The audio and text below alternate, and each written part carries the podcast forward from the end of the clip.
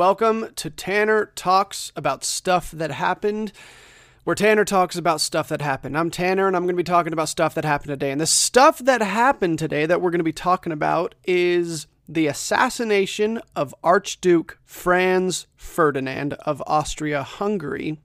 Austria Hungary doesn't exist anymore.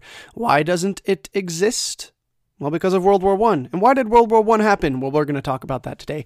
Now, a reminder that this podcast is not intended to be an incredibly crazy, detailed report on all of the events I give. I'm essentially trying to give you a general understanding of the events that took place that I talk about.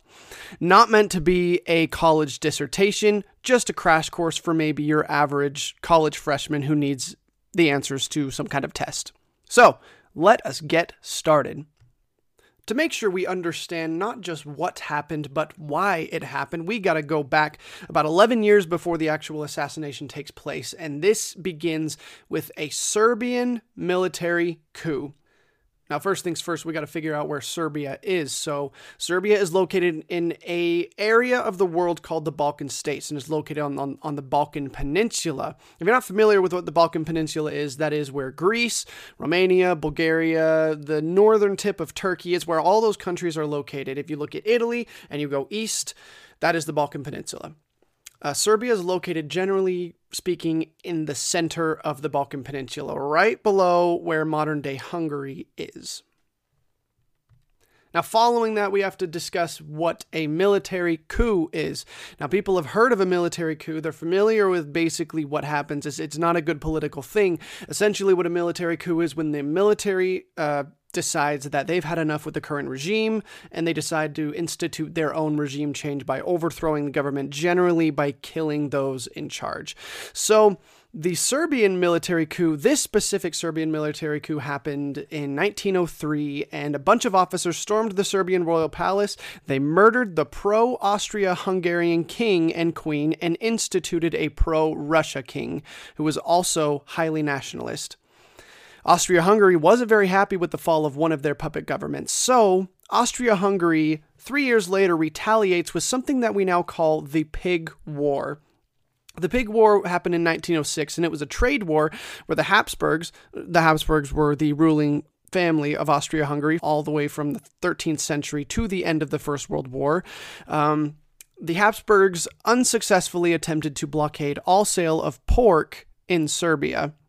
Serbia assuming the position of a, the youngest child, annoyed by a big brother figure dictating his every move, took advantage during the widespread condemning of Austria Hungary's annexation of Bosnia and Herzegovina, Serbia's northwest neighbor, in 1908.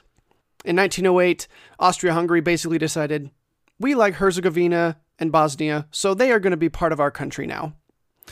Uh, Serbia joined France, Italy, Russia, and Britain in viewing this annexation as a violation of the Treaty of Berlin, which was signed in 1878, following the Russo Turkish War, which lasted from 1877 to 1878. Uh, this treaty had granted Bosnia and Herzegovina partial autonomy after that war um, and under the treaty, Austria Hungary could occupy the two territories, but the treaty did not give Austria Hungary power to annex them entirely. To annex uh, territories, basically, to make them part of your country. This became known as the Bosnian Crisis, and it was a significant factor in the geopolitical tensions which led up to the outbreak of the First World War, back then known as the Great War. Uh, another collection of events that led to uh, this Serbian national identity, which inspired the small band of Serbian and Bosnian nationalists to formulate a plan of political terrorism, was the Balkan Wars. In 1912, the small coastal nation of Montenegro declared war on the Ottoman Empire. Montenegro is a tiny country. The Ottoman Empire is an enormous country. So, who could have thought that Montenegro would be the one to instigate a war with such a large territory? Well, this was because there was a secret alliance between Montenegro, Serbia, and Bulgaria.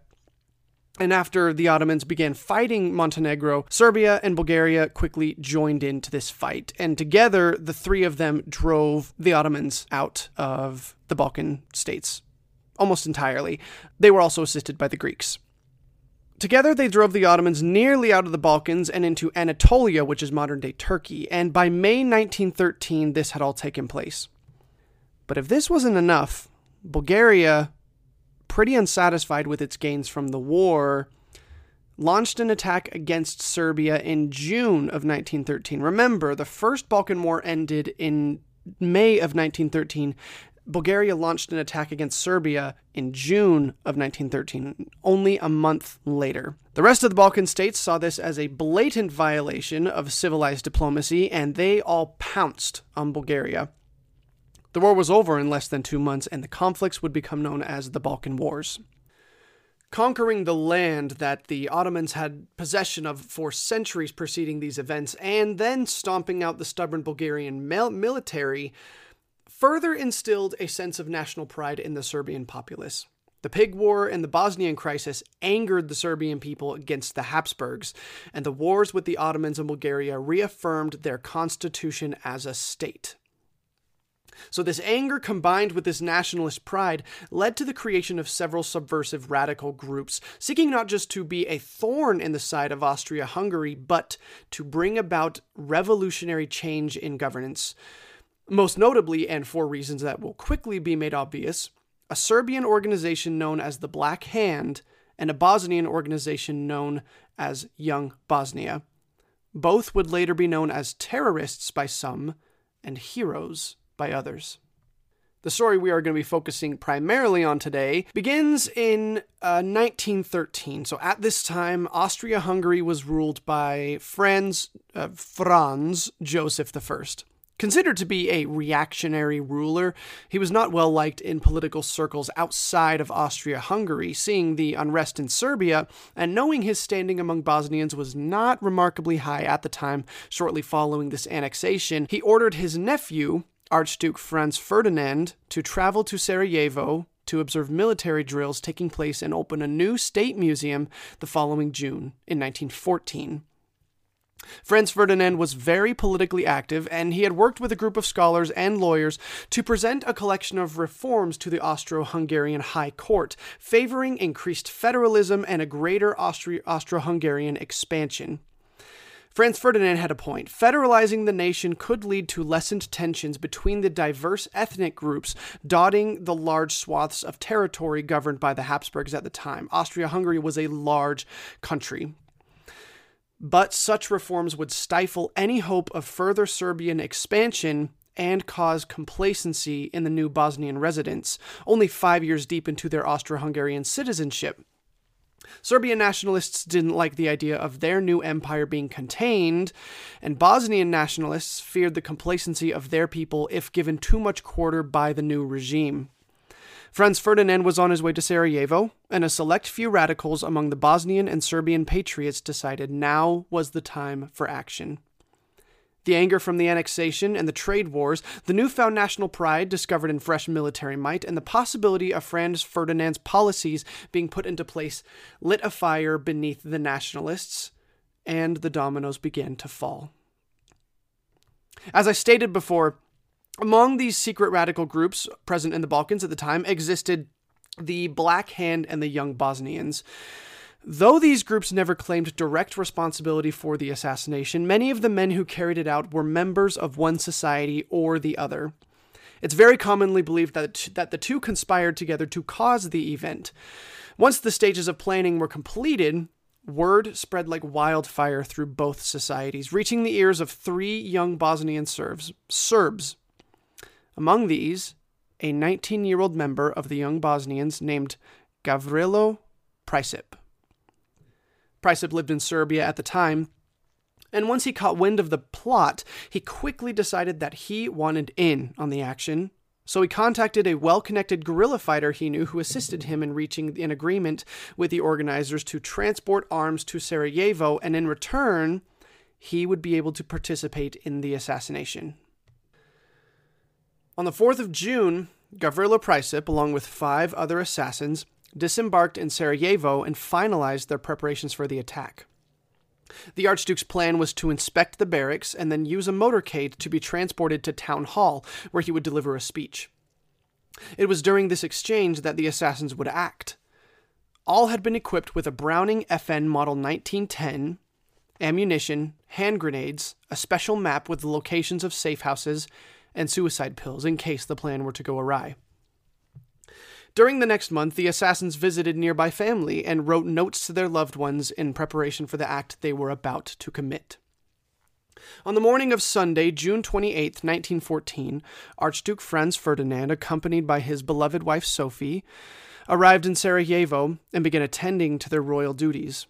Now, I say beloved wife not because, not for emotional effect, but Franz Ferdinand's wife, Sophie, was not of royal blood, and so when Franz Ferdinand married her, he forfeited his posterity's chance to ascend to the throne. That was the terms that Franz Joseph had made them agree to when they were married.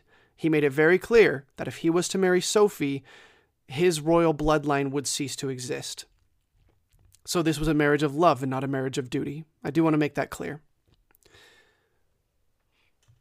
Around 9 a.m., the couple inspected the barracks in the city as planned, and at 10 a.m., they departed the barracks for town hall in a convertible car with the top down. The security forces of Sarajevo had declined to position troops, nearly 70,000 were present in the barracks inside the city, along the roads for protection, as they feared this would offend the already disgruntled population of Bosnia. So the task fell to the local police, of whom only about 60 were on duty at the time. The motorcade was met with several onlookers. Citizens viewed the procession from the windows of their homes, but the Archduke was not greeted with roaring applause. Austria Hungary was not extremely favored at this time. This put pressure on assassins placed along the route.